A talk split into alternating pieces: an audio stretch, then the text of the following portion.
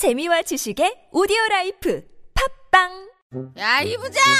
네가 부장이면 다야? 뭐뭐뭐뭐 저 인간 저건 쟤 오늘도 술술 풀리고 안 먹고 회수 갔냐 내일도 시체 상태로 출근하겠구만 아 아유 고려 생활 건강 술술 풀리고 음주전 한 포가 당신을 지켜드립니다. 특허받은 천연 유래 성분 숙취 해소제 술술 풀리고를 은하계 최저가로 딴지마켓에서 만나보세요. 한글도 남보다 빨리 깨치고 참 똑똑했는데 갈수록 실력이 뒤처지는 것 같아 걱정이에요. 혹시 초등학교 교과서 본 적 있어요? 어려운 어휘가 너무 많아요. 학교에서는 어휘 개념을 하나하나 설명해 줄 시간이 정말 부족하잖아요. 그럼 어떡하죠? 내 아이의 어휘만큼은 내가 책임져야죠. 어휘 공부의 정성. 초등어휘 삼천, 초등어휘 오천! 검색창에 초등어휘 3천을 쳐보세요.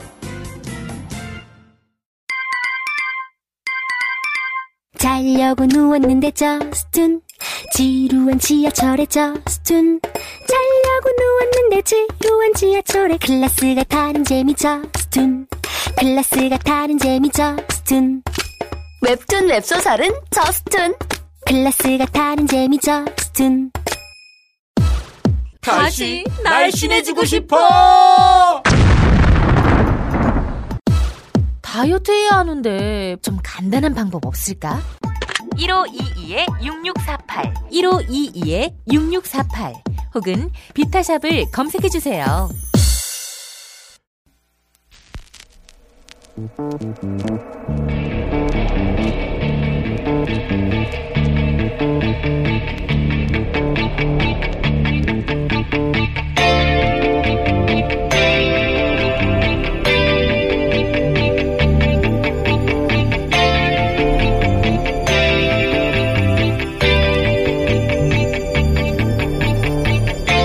안녕하세요. 김호준입니다. 제20 정상회담이 끝이 났습니다. 이번에도 10만 명이 정상회담 내내 다양한 시위를 했습니다. 200개가 넘는 전 세계 국가 중 겨우 20개국 정상만 모여 밀실에서 중대한 문제를 결정한다는 발상에 반대하는 거죠. 물론 G20은 그 GDP 합의 전 세계 90%에 이르는 국가들로 따로 모일만 합니다. 하지만 먼저 잘 살게 됐다고 해서 나머지 국가들의 미래에도 영향을 미칠 사안을 대신 결정할 권리가 있는가 이런 문제 제기를 하는 거죠. 할 수 있는 이야기입니다. 독일 한 환경단체는 이런 주장도 했습니다. 지금 유엔에서 130개국이 모여 핵무기 폐기를 위한 조약을 준비 중인데 정작 핵 보유국들이 여기 따로 모여 있어서 우리가 시위를 하는 것이다. 말이 되죠. G20의 시위대를 보며 그런 생각을 합니다. 세계적 고민을 함께 할 20개 국가 중 하나가 될 정도로 우리가 세계 보편 이슈에 관심을 가져왔는가? 그런 질문을 스스로에게 할 때가 됐다. 20개국 중 신문 국제면이 가장 작은 나라 중 하나가 우리나라일 겁니다. 김원준 생각이었습니다.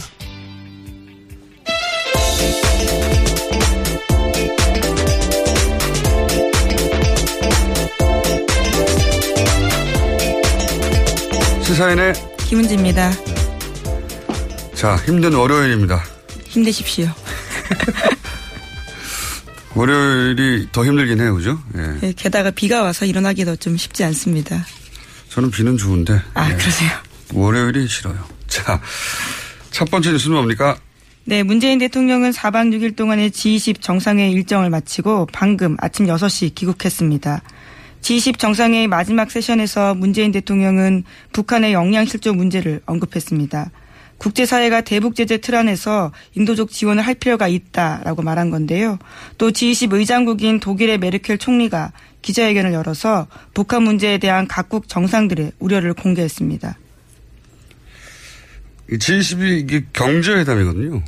원래 각국의 경제부 장관하고, 예, 한국은행 총재, 각국에 그렇게 모여서 회의를 하다가 언제죠? 2007년인가 8년인가 그 미국발 경제회의 있었잖아요. 그때부터 정상에 오기 시작한 건데 그러니까 이게 정치적 내용은 경제회담이라 성명에 안 담기거든요. 근데 이 마지막 기자회견은 북핵 문제니까 정치적 문제인데 어 이게 아마 어, 우리 쪽 요청으로 기술적으로 이렇게 소화한 거 성명에는 담길 수 없는데 의장국이 따로 기자회견하는 것으로 정치적 이슈를 따로 기자회견 이렇게 하는 건 제가 알기로는 처음 있는 일로 알고 있습니다. 누가 이렇게 해달라고 혹은 하게 했는지 모르겠는데 잘한 겁니다, 이거. 잘한 건데 글쎄요. 어, 이거를 잘했다고 자랑해 줄 곳이 없네요. 제가 보기엔 나도 잘한 건데. 여기 참여했던, 참가했던, 어, 분들 중에 모실 수 있는 분이 있을지 모르겠습니다. 아, G20 의장국 중에서요? 의장국이 아니라, 제 말은 예. 수행했던 분들이 있겠죠. 뭐, 외무부 장관이라든지, 어, 이 세션에 참여했던 통역을 대신 불러서 할 수는 없잖아요. 문재인 대통령이 나올 것 같지도 않고, 섭외해 볼까 합니다. 자, 어떤 방식으로든. 다음 수는요?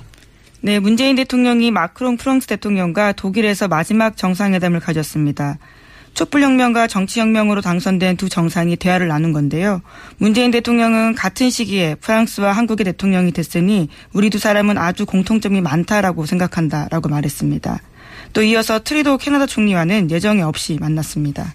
네. 인기 있는 젊은 정상들을 만났네요. 다음은요? 또 G20 정상회의 첫날인 지난 7일에 독일이 준비한 클래식 콘서트가 있었는데요. 이때 돌발 상황이 많이 화제가 됐습니다. 갑자기 트럼프 대통령이 왼팔을 옆으로 길게 뻗어서 문재인 대통령 손을 잡았습니다. 트럼프 대통령의 오른쪽에는 마크롱 대통령이 있었는데 그 직전에 기후변화 협약인 파리 협약 탈퇴와 관련해서 마크롱 대통령이 트럼프 대통령을 맹비난 이유였습니다. 그래서 냉랭한 분위기였는데 이를 무마하려는 듯 트럼프 대통령이 문재인 대통령 손을 잡아서 화제가 됐습니다.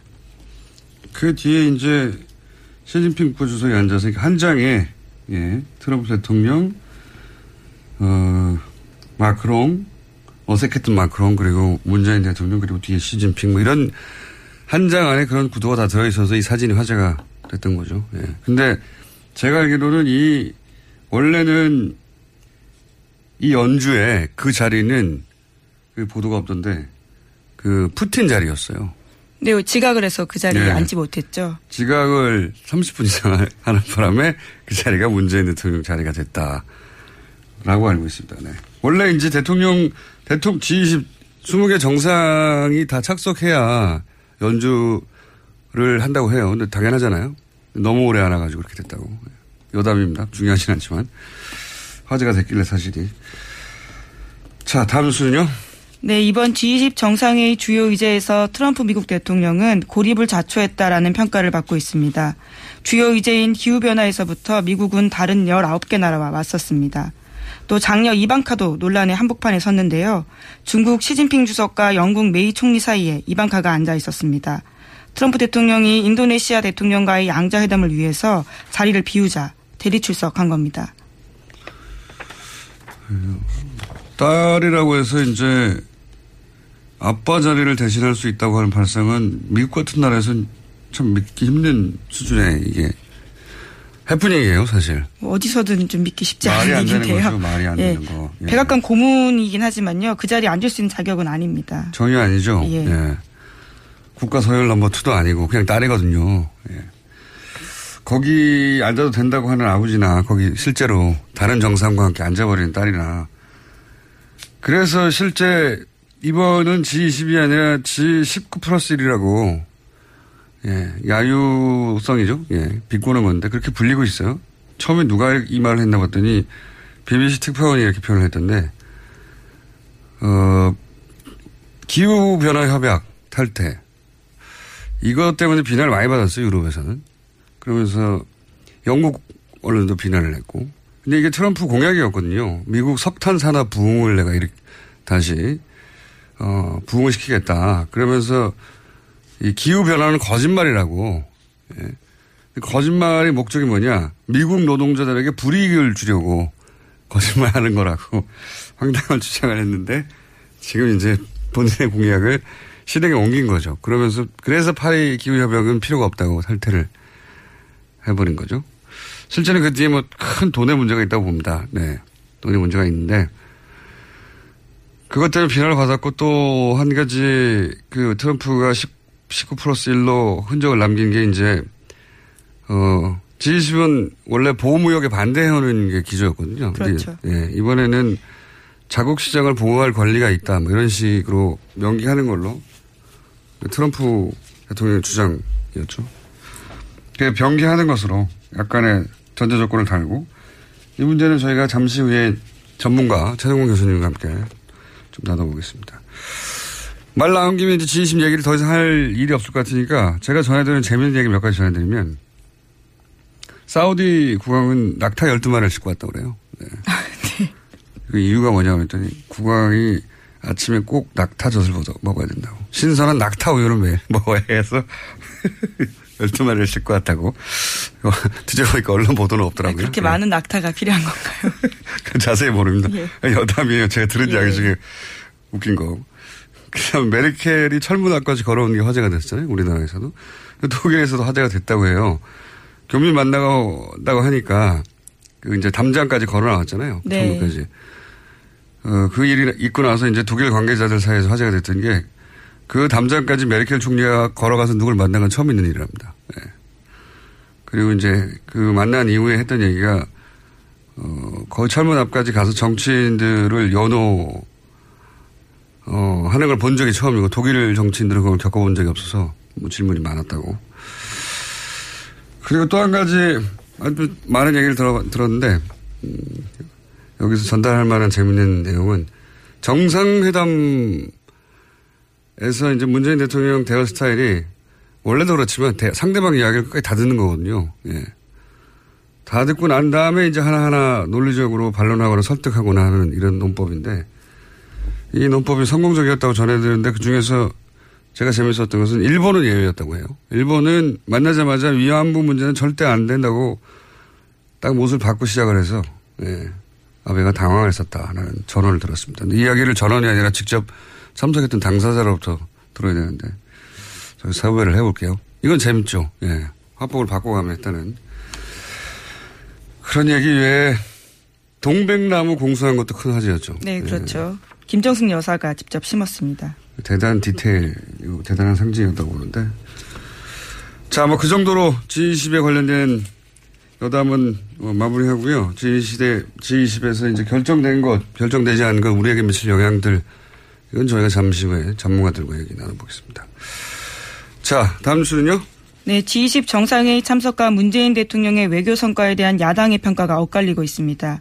자유한국당과 바른정당은 호평을 했습니다. 반면에 국민의당은 외교 난맥을 보여준 빈약한 성과라면서 평가절하했습니다. 아마 자유한국당이 갑자기 이렇게 호평을 한 것은 정우택 원내대표하고 대여 전략이 다르잖아요. 홍준표 대표가. 예, 그렇죠. 대통령 외교 활동 중에는 청와대에 대한 비판 자제하겠다라는 게 홍준표 대표의 의중입니다. 예. 뭐 그래서 이렇게 갑자기 논평이 정, 평상시하고 다르게 정반대로 나온 게 아닌가. 이 홍준표 대표 바- 담긴 것 같고. 네, 물론 한미일 공동성명은 1994년 삼국 정상회담 이후에 처음이다라는 게 있거, 있거든요. 이제 그러다 보니까요. 거기에서도 의미를 짚어주고 있습니다. 한미일 공동성명은 사실 마음에 드는 건 아닌데, 뭐 여하간. 똑같은 일을 비슷한 논리로 얼마든지 비난하거나 칭찬할 수 있거든요. 근데 이제 이거 자체는 이제 홍준표 대표가 대여 전략을 이렇게 잡아가겠다고 어, 하는 걸로 보여지는 거고요. 바른정당도 어, 외유 기간 중에는 비판을 자제한다 얘기를 했었었죠. 예. 네. 이 공동의 안보 이익 그리고 외교 이익들에 대해서 협치해 나가겠다라는 태도로 보입니다. 그런데 이제 국민의당은 비판을 하고 있는 건데요. 국민의당은 최근에 이제 각을 세우고 있으니까. 예. 네, 포토제닉용에 불과했다라는 식의 평가절하하고 있습니다. 뭐 비, 판하는 이유는 어, 자기들의 정치적 목적에 따라 그럴 수 있는 거죠. 그럴 수 있는데 이건 좀 웃겼어요. 포팅, 포토제닉 회담이었다는 거. 포토제닉은 칭찬이거든요. 사진 잘 받는다는. 예. 비난을 칭찬의 언어로 하는. 이건 좀 웃겼습니다. 이 워딩은. 포토제닉용. 예. 포토제닉용 회담이었다 이거잖아요. 예. 사진 잘 받는다는 얘기니까 포토제닉은 상도 있어요. 포토제닉 상. 기억해 보시면. 어쨌든 그런 반응도 있었습니다. 자, 다음 뉴스는요?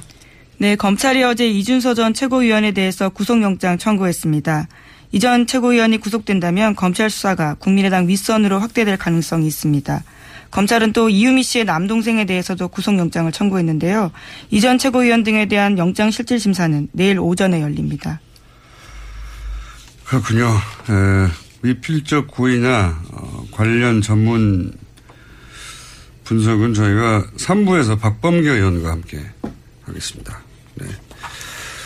자, 어, 여기 대해서 이제 국민의당은 반발을 당연히 하겠죠. 예. 국민의당 어제 반응은 어떻습니까? 바로 지도부 대책회의 소집했습니다.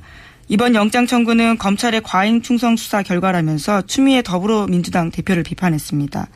더불어민주당 같은 경우에는 당의 국민의당의 당의 자체 진상 결과와 다른 내용이다라는 지적을 했는데요. 검찰 수사로 당의 관련성이 드러났음에도 불구하고 책임지기는커녕 공세에만 나서고 있다 이렇게 비판하고 있습니다. 뭐 당연히 국민의당에서는 추미애 대표가 미필적 고의라는 말을 한 적이 있기 때문에 판사 출신으로 이거 이제 검찰이 실제로 영장에 미필적 고의라는 단어가 들어갔는지 뭐 그건 모르겠습니다만은 의심한다는 거죠. 예. 그래서 이게 추미애 대표가 이런 말 했다고 검찰이 갑자기 구속하지 구속영장 청구할 사안이 아닌데 청구한 거 아니냐 어, 이런 주장인 거고요. 민주당에서는 무슨 소리냐 적반하장이다 뭐 이런 얘기인 거죠. 예. 여기서 이제 가이드라인을 제시했다고 하는 걸 계속 국민의당에서는 주장할 수 있고 근데 국민의당이 당 조사단을 꾸려서 자체적으로 결론을 냈잖아요. 네, 이유미 씨 단독 범행이라는 단독 거죠. 범행이라고. 예. 공당이 조사단을 꾸려서 분명히 당으로서는 다 조사할 수 없었던, 없었던 석연치 않은 지점이 있었는데 과감하게 단독 범행이라고 결론 낸 것도 가이드라인이라면 가이드라인이죠. 만약에 당대표가 한마디 한 게 가이드라인이면. 그게 더 자세한 가이드라인이라고 볼 수도 있습니다. 근데 이제 뭐 정치적 공방인 거죠, 지금은. 정치적 공방이고 이 영장이 실제 발부가 될지 안 봐, 아닐지에 따라서 또 예, 정국이 좀 달라질 것 같고요. 실제 영장이 발부가 돼버리면 그때는 국민의당이 할 말이 정말 없어지겠죠. 기로에 서 있습니다. 국민의당도 여러, 여러 면에서. 다음 뉴스는 네. 다음 주는요? 예. 추경안 처리가 점점 더 어려워지는 분위기입니다. 야삼당은 게다가 문재인 대통령이 오늘까지 재송부를 요청한 송영무 조대엽 장관 후보자에 대한 인사청문 보고서도 채택해줄 수 없다라고 날을 세우고 있습니다. 그렇죠. 뭐 계속 강경화 장관 김상준 위원장 때도 예, 강행하면 파국을 맞이할 거라고 그랬죠. 파국은 오지 않았고. 예. 근데 이번에는 어쨌든 추경도 걸려 있으니까요. 예. 추경이 통과가 잘 안 될 것 같아요. 예, 게다가 김희수 헌법재판소장 같은 경우에도 한 달째 지금 인준안이 표류하고 있는 중입니다. 그러니까요. 제가 말씀드렸잖아요. 두 달 이내에 예, 국무위원 구성이 안 된 건 처음이라고 우리 헌정사에서. 만약에 그 점만 강조해서 언론이 막 공격을 했다면 야당이 굉장히 괴롭겠죠. 어, 추경이 통과되지 않은 것도 안 된다면 만약에 안, 안 되는 것도 처음 있는 일입니다. 다, 다 했던 일이에요. 예. 그전에는 문제가 없어서 했던 게 아닌데 아주 어렵게 기록하고 있습니다. 근데 이제 과거의 차이점이라면 야당이 그 정도의 비판을 받지 않는 거죠. 언론으로부터. 예. 자, 다음 순요.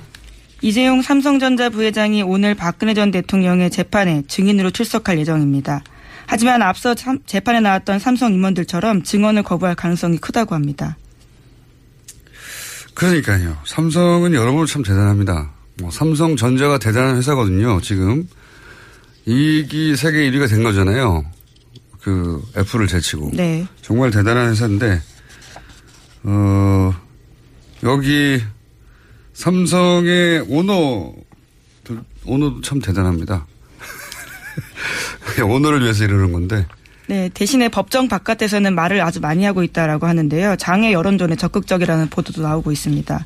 삼성은 기자들한테 라우싱과 관련한 그러니까 삼성의 속칭 말세타가 관련해서 자신들이 책임이 없다라는 취지 이야기들을 여러 차례 기자들한테 하고 있습니다. 말세타 관련 저희가 몇 번 다뤘죠. 네. 말 매매 해지 해제에 관련 그게 이제 적극적으로 여론조사를 한 결과로 보여지고요. 왜냐하면 실제로 기자들한테 어, 그런 여론조사를 적극적으로 했으니까요. 그리고 어, 출석을 해서 증언, 출석을 거부하는 적은 있는데 출석을 해서 증언을 이렇게 집단으로 거부하는 거는 어, 역시 헌정사상 최초 없는 일입니다. 없는 일. 예, 없는 일이 일어나고 있는 거예요. 출석을 한 다음에 어, 말을 안 하는 거죠. 말을 안 할 권리가 있긴 있거든요. 자기한테 불리한 것은 말하지 않을 진술할 권리가. 근데 이렇게 집단으로 이 조직 내에 있는 모든 사람이 모두가 다 어, 이런 건 처음입니다. 대단합니다. 근데 이제 이게 말 세탁 의혹 관련해서 증거를 제출한 말 매매 해제 예, 계약 해지서죠. 이상한 이상한 문서인데요, 진짜. 8개월 있다가 말을 돌려받았다고 하는. 근데 과거에도 보면 뇌물을 받았다가 돌려준 건 많아요. 간단하게 얘기하면 뇌물이 아니라는 주장을 하기 위해서 뇌물이라고 주장되는 돈이든 말을 내가 되돌려 받았으니까 원래 내 말이고 뇌물이 아니었다는 간단하게 보면 그런 거거든요. 그 당시 행위만으로 충분히 뇌물죄는 입증이 가능합니다. 도도, 되돌려준 거는 의미가 없거든요. 그러니까요. 뇌물이었다가 되돌려준 뇌물 사건 되게 많아요. 근데 기자들이 그걸 몰라서 이렇게 말세탁 의혹을 단돈에 해소할 만한 증거가 나왔다는 식으로 보도했을 리가 없잖아요. 여론전의 결과라고 봅니다, 저는. 그런 보도가 한 두 차례 크게 있었는데. 자, 어, 시간이 다 됐나요? 네. 제목 정도 읽고 지나갈 수 있을 것 같습니다. 하나. 네, 지난 8일 박근혜 전 대통령이 구속된 지 100일이 됐다라고 하는데요. 박근혜 전 대통령 구속 생활에 대해서 동아일보가 아침에 짧게 기사가 나왔습니다. 새벽에 주로 영안 사전을 읽는다고 하고요. 일과 중에는 박경리의 토지를 읽으면서 시간을 보내고 있다고 합니다. 그래요?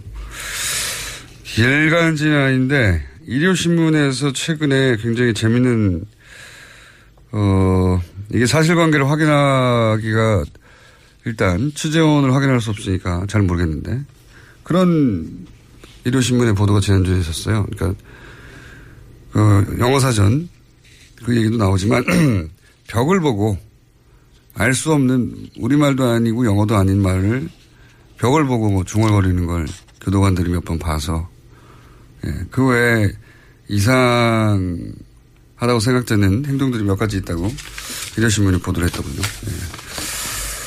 네, 뭐, 이 기사에 따르면 아직까지 건강에는 심각한 이상은 없다라고 합니다. 몸 말고. 예. 예, 정신건강의학과 의사와는 상담한 적이 없다라고요. 보도하고 있습니다. 일요신문을 한번 자세히 보시고 내일 한번 그럼 예. 요약해서 전달해 주는 것으로 그런 기사가 나왔어요. 예. 예, 이건 제가 말씀드리는 건 동아일보 기사입니다. 그래요. 예.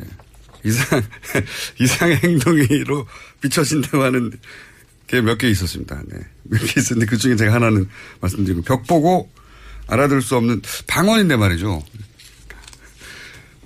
그 사실관계는 저도 일요신문에 의하면이라고 밖에 전달할 수가 없네요. 삼성 관련해서 정유라 씨가 증인 안 나가겠다는 정도의 뉴스가 있는 것까지 하죠. 예, 정유라 네. 씨가 안 나가겠다고 하죠. 예, 오는 12일입니다. 증인으로 채택됐는데요. 나가지 않겠다라는 뜻을 밝혔습니다. 그러니까 이재 이재용 부회장의 재판에 정유라 씨가 구속되느냐 아닌 되느냐가 대단히 큰 영향을 미칠 수 있다고 저희가 짚었었는데 정유라 씨는 아예 증인으로 나가지 않겠다고 하는 거죠. 예, 자신을 방어하는 최선의 길이다 이렇게 밝히고 있습니다. 그것도 그렇고 이재용 삼성 부회장이 만약에 어, 뇌물죄가 무혐의가 된다면 그럼 뭐 줄줄이 관련된 박근혜 전 대통령이나 최순실 씨나 정유라 씨 모두 어, 형이 확 줄어들겠죠. 예. 자, 오늘 여기까지 하겠습니다. 지금까지 시사인 김은지였습니다. 감사합니다. 골반 잡자 바로 잡자 바디로직 허리 통증 바로 잡자 바디로직 2017년 cool summer. 바디로직 라이트 출시. 통기성이 좋아 땀 걱정 없이 한여름에도 쾌적하게. 입은 듯 안 입은 듯 가벼움의 신축성은 그대로. 자세가 좋아지는 골반 교정 타이즈. 바디로직. 검색창에. 골반 교정 바디로직. 라이트.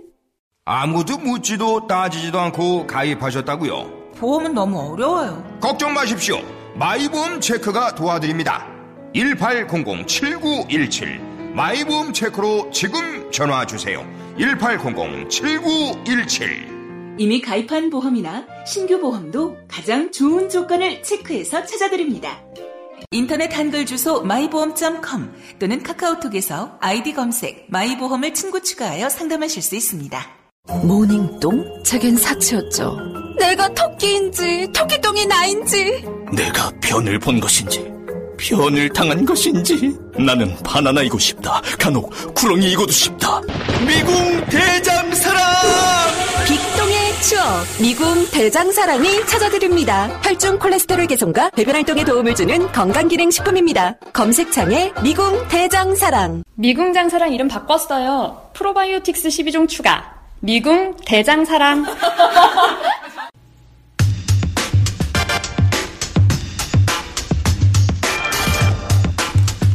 G20 정상회담이 마무리했습니다. 자, 어, 떤 성과, 어떤 과제를 남겼는지 잠깐 짚어보겠습니다.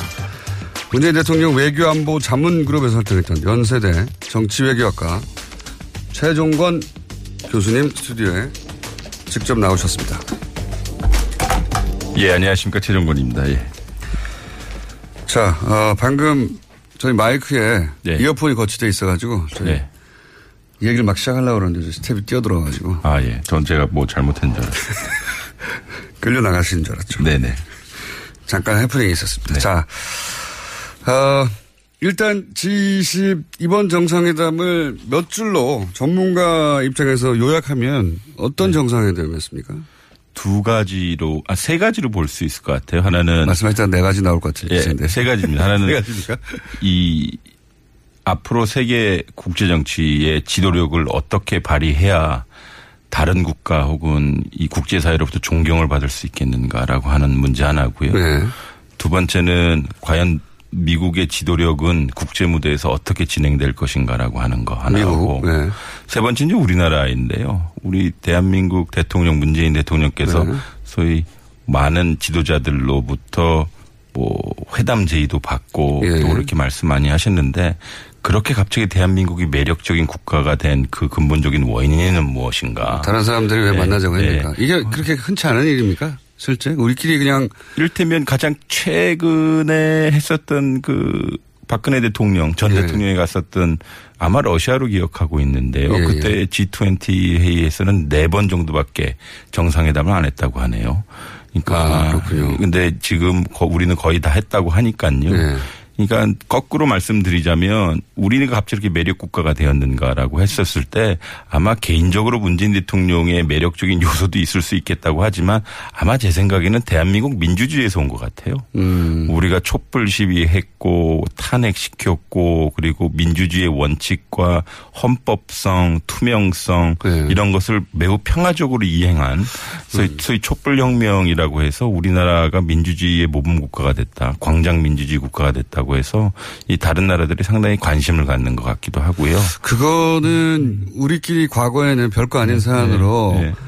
어, 세계가 뭐 주목하고 있다는 호들갑을 뜬 적은 많은데 네. 이번에는 거꾸로 우리가 생각하는 것보다 훨씬 크게 관심 있게 지켜봤어요. 예, 저도 뭐 외국 좀 다니는데. 아, 그러시죠, 예, 참. 예. 거기 이렇게 보면요. 소위 그 촛불, candlelight revolution. 그러니까 네. 촛불 혁명의 근원이 무엇이냐. 왜 이렇게 사고가 안 났냐.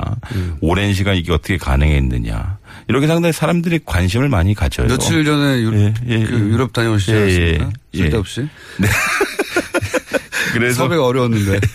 그래서 이 보면 그, 그 촛불에 관해서 상당히 사람들이 관심이 있고 아마 그게 우리 IT 기술도 있고 한류 문화도 있고 여러 가지 우리나라에 좋은 점이 있지만 가장 보편적으로 우리나라 민주주의 국가다. 민주주의 잘하고 있다. 네. 라고 하는 것이 이제 소위 수- 이 외국으로부터 많은 그 매력 의 원인이 되지 않나라는 생각을 그 해요. 대통령이 이렇게 내려가는 과정이 다른 나라에 없었던 것은 아닌데 네. 대부분은 폭력 사태를 어, 동반하고 네. 그리고 이제 집회도 과격하시기 그렇죠. 마련이고 뭐 불타는 장면 몇 개는 반드시 나와야 네. 되고 그런데 이제 그게 전체가 없으니까 네. 신기해하는 분들이 많습니다. 어, 그렇죠. 그래서 뭐 독일에서도 민주주의를 다시 배워야 한다 한국에게 네. 뭐 그런 기사도 많이 났었고 뭐 그런 이유가 있, 호기심이 있을 것 같아요. 그렇죠. 각국의 정상들이 그리고 누구길래 이렇게 된 건가? 그렇죠. 예. 그리고 이 이소위 촛불의 촛불 시민의 명령을 받아 혹은 지지를 받아 당선된 대통령은 누구인가라는 그렇죠. 개인적 수준의 호기심도 있겠지만 이 대한민국을 대표한 이 정상이 과연 이 무엇을 대변할 것인가. 음. 그러니까 대한민국의 가치가 무엇인가. 이 상당히 중요한 것 같아요. 그래서 이게 말씀드렸던 첫 번째, 두 번째 원인과 좀 이 총평과 좀 연관이 되는 것인데요. 그러니까 첫 번째니까 어떠한 지도력을 발휘하는 국가가 이 국제사회에서 존경을 받겠는가. 음. 이건 아마 좀 힘들고 고단해도 다자주의, 여러 국가가 협의하고 상대방 국가의 그 여러 가지 환경에 대해서 좀 고려하고 이 좀 다자적으로 좀 이렇게 협의하고 협력하는 그런 지도력. 요번에 좀 독일이 좀 많이 보여줬다고 좀 생각을 하고요. 요즘 국제무대에서 독일 위상이 예. 미국 때문에서 그런 것도 있는데 점점 올라가는 것 같아요. 그죠? 독일은 일단 깨끗한 국가가 됐죠. 왜냐하면 두 가지 측면인데요. 환경적인 측면에서 탈핵하고 네. 여러 환경 문제에 있어서 스탠다드를 쫙 어, 높이긴 했어요. 두 번째는 역사적으로 상당히 깨끗한 국가가 됐어요. 음. 그러니까 통상적으로 저가 유럽을 좀 갈 때 너희들은 좋겠다. 니들은 독일이 있잖아. 우린 일본이 있는데. 이래- 왜냐하면 독일의 변화 없이는 오늘날의 유럽 연합도 없었을 것이고요. 세계 전쟁의 예, 없었을 예, 것이고. 세계 전쟁의 2차 대전의 주역으로서 그 과거를 아 이 정도면 독일이 완전히 청산했다 네. 인정해 줄 정. 만큼 했죠 노력을 실제.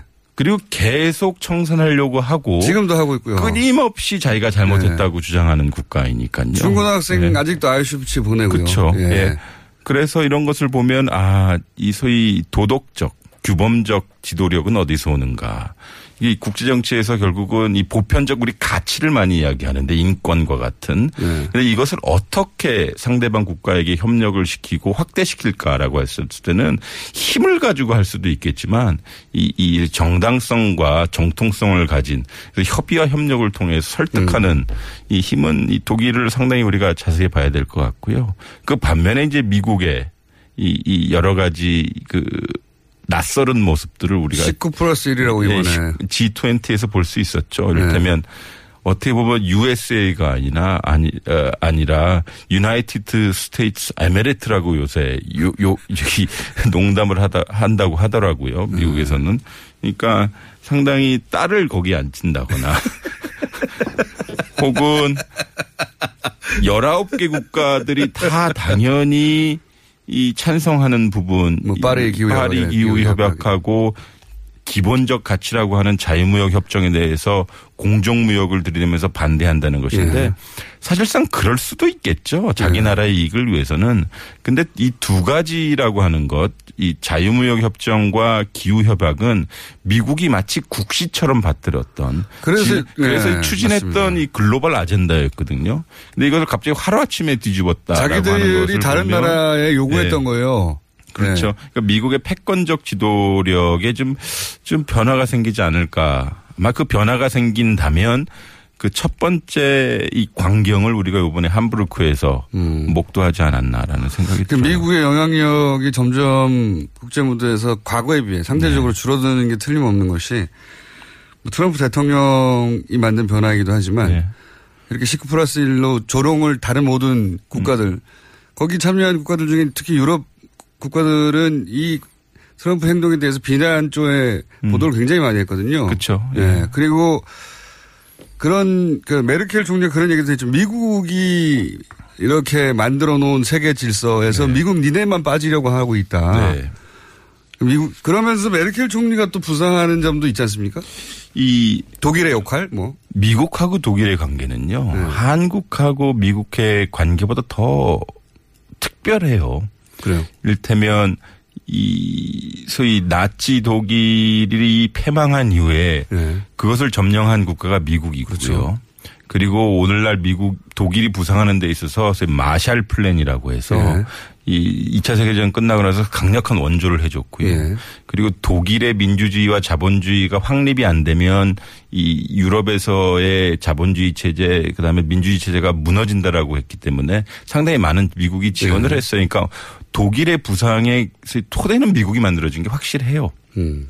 근데 중요한 건 뭐냐면 이 그동안 독일의 입장에서도 이 미국의 협력 없이는 자신이 성장할 수 없다는 건 알았는데 네. 이게 서로 상호 협력적으로 갔단 말이에요. 네. 그리고 독일 자체는 상당히 미국에게도 의미 있는 이, 이, 이 동맹국이었는데 이게 지난 지난달이죠. 그 G7 그러니까 세계에서 가장 센 일곱 개 국가들이 모여서 두, 어, 회의를 했는데 역시 여기서도 이 독일이 미국과 많은 것을 부닥쳐요. 근데 우리한테 함의하는 게 많아요. 트럼프가 지금 독일에게 두 가지를 요구해요. 독일 때문에 지금 미국 적자 폭이 너무 세졌다. 네. 그래서 독일 매우 나쁜 나라다라고 메르켈 총리는데 You are a bad country 이렇게 해버리거든요. 그리고 얘기했듯이 독일이 상당히 EU에서 지도자적인 국가이기도 그렇죠. 하고 경제적으로도 그렇고 세계적으로 소위 climate change 기후 변화에 대해서 네. 상당히 많은 공을 들여서 파리 협약을 만들었거든요. 실제 독일이 네. 또 인도적인 차원에서 그 목소리를 크게 낼 수 있는 이유가 난민 문제도 가장 적극적으로 예. 그렇죠. 받아들여서 네. 전 세계에서 난민 안 받는데 독일이 최대 규모로 받았거든요. 근데 그 트럼프는 그 메르켈의 그러한 정책을 보고 미친 정책이라고 그랬어요. Crazy policy. 그래서 이 메르켈 총리가 야 이제 미국하 미국 없는 유럽 혹은 우, 유럽 국가들끼리 협력해야 되는 시대를 준비해야 된다라고 발언을 해버렸죠. 발언을 해버렸고 상당히 이게 본인한테 크게 와닿나 봐요. 왜냐하면 이제 9월달에 독일에서 총선을 하는데 이게 기민당하고 기사당, 그러니까 예. 기독민주당하고 기독사회당이 연정- 연정을 해서 연정 하는데 중이네. 총선 공약집에 지난 총선에서는 미국은 매우 중요한 친구라고 했는데 네, 우리처럼 한미동맹 맨날 강조하는 거요. 그렇죠. 근데 요번에는 그냥 파트너. 사실 격을 좀 낮췄고요. 예. 그리고 이 미국 없는 유럽 혹은 유럽끼리 이 협력해야 되는 이 앞으로 시대를 준비해야 된다는 그 발언 자체를 총선 집에 넣어버렸어요. 음. 이게 어떻게 보면 이게 반미 정서라기보다는 트럼프로 대변되는 미국의 독단주의 이런 것들에 대한 강력한 실망을 가지고 있는 거죠. 그러니까 미국의 지도 뭐 표현이 마음에 안 들지만 어쨌든 미국의 국제사회에서의 지도력, 영향력, 음. 존재감이 축소되고 있는 건 확실한 것 그렇죠. 같고요. 네. 그거를 급격하게 유럽도 뭐 나토 문제에서도 네. 그렇고 부- 그 분담금 요구하고 그러다 보니까 우리끼리 네. 이제 우리끼리 문제를 해결해야 될 때가 다가오고 있고 예. 그 중심에 점점 독일에 서고 있는 것 같아요. 네. 그러니까 요번에 그 앞에 아무래도 요번에 독일이 주최국이어가지고 대놓고 이, 이, 이 트럼프를 트럼프에 대해 잔소리를 하거나 아니면 네. 큰 소리를 못했을 거예요. 근데 마크롱 대통령이 네. 아예 트럼프하고 크게 붙었거든요. 이 왜냐하면 파리 기후 협약이니까 네. 이, 이 기후 협약을 지켜야 된다라고 아주 크게 붙으긴 했는데 네. 이런 걸 보면 이제 앞으로 프랑스와 독일의 이, 이 강력한 연대, 음. 그 연대의 기본은 가치라고 하는 거예요. 어떤 이익도 중요하지만 앞으로 국제사회를 이러한 방법으로 끌고 나가야 된다라고 하는 투, 크게는 두 가지인데 일종의 글로벌 아젠다라고 하는 기후협약. 네. 그다음에 두 번째는 이것을 해결하는 방법. 일방주의가 아니라 다자주의로 가야 된다라고 네. 하는 이 유럽의 전통적인 정책하고 트럼프류의 독단주의, 패권주의가 아무래도 많이 부딪힐 것 같아요. 재밌습니다. 해설을 해주시니까. 예. 자, 그러면 여기서 궁금해지는 것은 다자 외교라고 하면 우리가 이제 네. 전 세계는 미국 90% 나머지 중국, 일본 정도 있고 나머지 국가는 없는 것처럼 얘기를 해왔거든요. 네. 아예. 네. 그럼 이제 이런 유럽과의 관계도 더 강화해야 네. 할 텐데 메르켈 총리하고 그 문재인 대통령이 케미가 좋은 것처럼 언론에서 네. 보도돼서 네. 단순한 네. 에피소드 몇 개로 뭐 같이 걸어 나와서 손잡고 네. 교민들을 만났다느니 이런 몇 가지 에피소드로 얘기가 나왔는데 보시기는 어땠어요? 실제? 제가 듣기로는요. 예. 원래는 두 분 정상께서 그냥 함부르크에서 예. 이 다자회담 하면서 그냥 잠깐 나와서 인사하고 예. 그 정도를 예상을 했었다고 일정상. 하는데요. 예. 근데 메리켈 총리가 대통령 문재인 대통령 당선되시고 나서 무조건 베를린에 모셔야 한다라고 네. 자기의 모든 일정을 클리어할 테니까 음. 문재인 대통령을 여기 베를린 수도에 모셔서 양자회담하고 함부르크로 가는 그런 일정을 요구했다고 합니다. 음. 이두 가지인 것 같은데 앞에도 말씀드렸다시피 메리켈 개인이 민주주의에 상당히 강력한 신봉자예요. 네. 그리고 우리 아시아 지역에서 이 촛 불과 같은 시민 혁명과 같은 일이 벌어져서 그것을 당 그것 그것을 대변하고 당선된 사람이 누군가라고 하는 개인적인 호기심이 있었을 것이고요. 두 가지 아젠다는 이 문재인 대통령과 메르켈 총리가 국정과제로서 추진하고 있는 것인데요. 하나는 탈원전 같은 거 있지 않습니까? 이 부분은 두 정상이 상당히 공유하는 아젠다이고 또 다른 하나는 자유무역에 관한 미국과의 환경이에요. 상황인데 음, 압력 받고 있는. 네, 둘 다 압력을 세게 받고 있는 것인데 이것을 어떻게 이제 서로 해결해 나갈 것이냐라고 하는 것이고 근본적으로 제가 아는 한 독일 전문가들 그러니까 독일 안보 전문가 통일 전문가들은 이렇게 얘기해요. 한국 사람들이 우리 독일보다 독일 통일에 대해서 더 많이 알고 있다. 왜냐하면 지난 한 30년 동안 독일 맞습니다. 통일 맨날 연구했거든요. 음, 맞아요. 그러니까 이제 독일에서는 이제 그 통일 이후에 통일 독일 사회를 연구하고 있는 것인데, 그러니까 그런 면에서 보면 우리 독일이 과연 한국에 무엇을 해줄 수 있는가 이것이고 그러니까 한국이 도, 통, 독일의 통일에 대해서 관심을 가진다는 것도 잘 알고 있고. 그렇죠. 네. 중요한 건 이겁니다. 문재인 대통령 정권이 이제 북한에서 비핵화를 추진하려고 하고 있는데 이 이유를 중심으로 이란과 협, 협상에서 비핵화에 성공했죠. 가고 있는데 거기 네. 독일이 주축을 했거든요. 네. 그래서 독일 일종의 지도자 역할을 했는데 거기에 대해서 노하우를 서로 공유할 수 있는 점도 음. 아, 많고요. 그 점도 있네요. 네. 이란의 비핵화는 사실은 성공 모델이라고 그렇죠. 오바마가 네. 자랑하는 거고 그렇죠. 북한은 대실패라고 내세울 게 하나도 없는. 근데 여기서 건데. 우리가 알아야 될 것은요. 이익이라고 하는 것은 우리 보통 한미 동맹 차원에서 생각하는데 그건 상당히 중요한 이익이기도 해요. 그런데 그 이익은 상당히 군사적인 관점에서 우리 많이 보거든요. 근데 이 국제정치라고 하는 것이 몇 가지 관점에 따라서 바뀌기도 해요. 우리가 보통 유럽과 같은 국가 이야기할 때는 가치도 상당히 중요해요. 네. 그 다음에 두 번째는 지식 공유도 상당히 중요하거든요. 네. 근데 이런 것들은 기본적으로 상대방이 제가 나랑 비슷한 민주주의 국가네.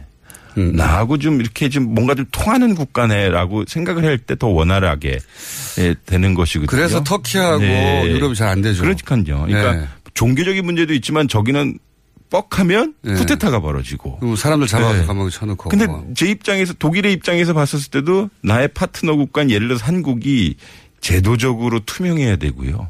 내가 독일 국민의 세금을 받아서 행하는 외교 행위인데 이것이 인풋이 한국에 들어갈 때 상당히 투명하게 이, 이 영향력이 있길 바라는 것이죠. 그러니까 이게 인지상정인데 그런 면에서 봤었을 때 대한민국을 강하게 하는 건 정말 민주주의인 것 같아요. 또 하나 메르켈 총리가 문재인 대통령에게 어떤 일종의 동질감이나 네. 지금 우리가 비슷한 처지 아니냐를 느꼈을 법한 대목이 메르켈 총리가 동독 출신이거든요. 그렇죠. 예. 그 문재인 대통령의 이제 부모님들이 그 탈북 탈북이 아니죠. 그때는 피난민. 피난민. 예, 피난민 출신이라 보면 이제 정상끼리 만날 때는 자료를 다 주잖아요. 그렇겠죠. 기본적으로 예, 예. 자료를 다 주는데 그런 데서도 동질감을 좀 느꼈을 네, 것 같고요. 그리고 독일 언론도 사실 한국 촛불에 대해서 굉장히 많이 다뤘으니까 그렇죠. 예. 예, 그 과정을 통해 당선된 당신이 누군가 음. 하는 궁금증도 있었을 것 같고 그렇죠. 또 직접 만나보면 첫 만남 두 번째 만남에서 문재인 대통령 싫어하는 사람 별로 없어요. 맞아요. 예. 네, 맞습니다. 그런 점들이 상승작용을 일으키지 않았을까. 예, 예. 실제 메르켈 총리가 유럽에서는 가장 중요한 지도자 중 한 사람은 부상한 지 오래됐지 않습니까? 그리고 메르켈 총리의 행보가 상당히 재밌는 게 특히 우리 관점에 있어서는요. 우리 한일 관계에 있어서 위안부 문제 상당히 큰 이슈지 않습니까? 네. 이 메르켈 총리가 독일에 이 동경에 가서요. 한 1년 전인가 2년 전에 일본 사람한테 대놓고 대놓고 얘기해요. 위안부 문제 같은 거 해결하지 않으면 일본은 도덕적 으로 지위를 갖는 국가가 되지 않을 것이다 국제사회에서 그러니까 그러게 상당히 우리에겐 마음에 참 잘 드는 어 총리이고 이게 어떻게 보면 도덕적 가치, 규범적 가치, 그다음에 보편적 가치에 상당히 부합하는 지도자라고 하죠. 알겠습니다. 그러니까 트럼프가 불편하겠죠. 예. 불편하겠고 우리하고는 접점이 많이 있을 수 있다. 네. 이건 또 어떻습니까? 일본 뭐 다른 나라도 그렇지만 네. 가장 격돌하는 그 이슈가 있는 나라 중에 하나 일본 아닙니까? 네네. 일단 위안부 문제는 예. 뭐 대놓고 절대 안 된다고 선언부터 하였기 네. 때문에 예. 이 한일 회담도 관심을 많이 가졌는데 관련 보도는 별로 없어요. 어떻게 보셨어요? 일단은 문재인 정부의 일본 정책은 대일 정책은 두 가지인 것 같아요. 하나는 소위 쉽게 말씀드려서 일본에게 삐지지 않겠다. 뭐냐면 박근혜 정부는 위안부 문제 해결해 주지 않으면 나 너랑 만나지도 않고 대화하지도 않고 소위 왕따 놀 거야 네. 우리 스스로 요거였거든요. 그러니까 위안부 문제가 한일 관계의 대부분을 이렇게 하이제크 납치한 듯한 모습을 보였어요. 네. 실제로는- 블랙곡처럼. 실제로 사인해줬어요. 그- 근데 끝에 가서는 결국 그러한 일이 벌어졌죠. 네. 이거 10월 12월 28일 위안부 합의라고 하는 국민의 정서를 받아들이지 못하는 걸 됐는데 근데 문재인 정부는 어차피 이 일은 터진 것이고 이것은 국민 정서가 받아들이지 않으니 개선해야 된다라고 하는 네. 것이거든요. 즉 개선해야 되는 근본적인 이유는 대한민국 정 대한민국 국민이 받아들이지 못하는 것도 있지만 보편적 인권 가치에게 부합하지 않는다는 그렇죠. 것이죠. 네. 보편적 인권 가치라고 하는 건 두 가지예요. 하나는 이 피해자를 피해자의 정서와 합의를 하지 않았다라고 하는 네. 것이고 여성 인권을 보호하지 못했다라고 하는 것인데요. 요거는 유엔도 역시 재합 재합의하고 재협상하라는 것이어서 네. 이건 반드시 짚고 넘어가겠다라고 하는 것이죠. 근데 한일 관계가 위안부 문제만 이야기하는 관계이고 싶지는 않다. 네. 그러니까 우리가 북한 북한 문제 그다음에 경제 문제 사회 문제에서는 계속 교류 협력을 해야 되는 것이다. 즉 이렇게 함으로써 어떤 일이 벌어지냐면 한일 관계의 소위 정상적인 미래를 위해서는 위안부 꼭 짚고 넘어가겠다. 이게 문재인 대통령의 개인적 신념이기도 해요. 그러니까 인권 대통령으로서 그러면 여성에 대한 소수자에 대한 것 그리고 또, 또 하나는 일종의 그 당시 작은 세월호였던 거죠. 음. 뭐냐면 국가가 국민 특히 여성의 인권을 보호해주지 못했다라고 하는 것이어서 이거 반드시 짚고 넘어가겠다는 거죠. 즉 뭐냐면 역사 문제이기도 하지만 지금까지 연속적으로 이어지는 인권 문제의 대표 사례로서의 이 위안부 문제를 해결하지 않으면 대한민국 민주주의도 말이 안 된다는 거라고 믿고 있는 것 같아요. 그래서 이걸 좀 강력하게 했죠. 물론 근데 아베는 12월 28일 위안부 합의를 이행하셔야 됩니다라고 네. 했는데 이걸 아예 문 대통령께서 그냥 바꿔 간 거예요. 이거 이대로 안 안, 돼. 된다고. 네. 그러면 한일 관계 정상적으로 발전 안 돼. 이거거든요. 제가 듣기로는 보통 그 정상회담은 네. 문재인 대통령 스타일상 상대방 이야기를 듣고 어, 다 듣고 나서 천천히 반박하는 방식으로 진행되는데 네. 요 하- 그 한일 회담만은 이 문제부터 먼저 얘기 이건 안 돼 라고 못 받고 시작했다고 하더라고요. 근데 못은 박았지만요. 네. 나온 결과는 우리한테 그렇게 나쁘진 않아요. 첫 번째 이, 이 위안부에 대해서 확실히 우리 자세를 다시 한번 상기시켜줬 음에도 불구하고 한국과 일본 사이의 셔틀 외교, 이 정상회담은 언제든지 할 수 있게 하고 이 기능적 협력은 계속 가야 된다라고 하는 것이거든요. 그게 아마 한일 관계의 이 현실이 될 수도 있겠죠. 우리 위안부 문제 때문에 우리 한일 관계 소위 쫑나는 건 아니니까요. 그 부분은 상당히 볼, 볼, 볼 필요가 있는 것 같아요. 알겠습니다. 그러면 이 정상회담을 어, 퉁쳐서 네. 우리 입장에서 가장 큰 성과는 뭐라고 보십니까? 정리를 해보자면. 두 가지인데요. 하나는 이 세계적 보편적 세계 보편적 가치가 요번에 두 가지가 크게 불거졌죠. 하나는 이 기후 변화에 대한 국제 사회의 대응, 즉이 파리 기후 협약에 대해선 모든 국가 그러니까 미국을 제외한 모든 국가가 지지한다고 했는데 우리 소위 모든 국가 안에 들어갔거든요. 그러니까 19 플러스 1이니까. 그러니까 한미동맹 프레임 차원에서 보면 그것이 말이 안 된다고 주장하는 그렇죠. 사람들 수도 있겠지만. 예, 야, 우리 미국 따라가야 되는 거 아니야? 그렇죠. 한미동맹인데. 근데 이것은 어떻게 보면 만약에 그쪽으로 갔다 그러면 대한민국이 일종의 왕따 당할 수 있는 문제이고 되겠죠. 예. 아마 이제 우리가 이제 보통 국가 규범을 따라가는 국가를 예. 가는 거고요. 예. 또 하나는 이제 자유무역 가겠다는 것인데 이제 미국 얘기하는 공정무역보다 우리나라 이익이 극대화된 자유무역 요거 하겠다는 것이고 그리고 이제 부차적으로 이제 대한민국 정말 매력적인 국가가 된 이유가 말씀드리지만 이 결국은 우리 시민의 힘으로 이, 이 부정한 정부를 교체했다라고 하는 것 하나, 그다음에 공정한 선거, 투명한 선거를 통해서 새로운 대통령을 뽑았다는 것 둘, 그 대한민국 민주주의가 강화진 것. 이거 역시 보편적 가치여서 좀 대한민국이 이제 보통스러운 국가가 되는 것이 보통스러운 아닌가, 국가. 아니, 아닌가라고 생각을 듭니다. 예. 보통스러운 국가는 일본의 목표인데. 그렇죠. 근데 보통스러우니까 상당히 이 규범적이고 보편적인 국가가 되고 있는 거 아닌가라는 생각이 세계적 들어요. 기준으로 볼 예. 때 하자가 없다. 예, 예. 최정원 교수님과 얘기를 나누다 보면 네, 물이 흐르는 듯합니다. 아침형 인간은 아닌데. 자, 연세대학교 정치외교학과 최정건 교수님이었습니다. 감사합니다. 네, 감사합니다. 3부에서 예. 다시 뵙겠습니다.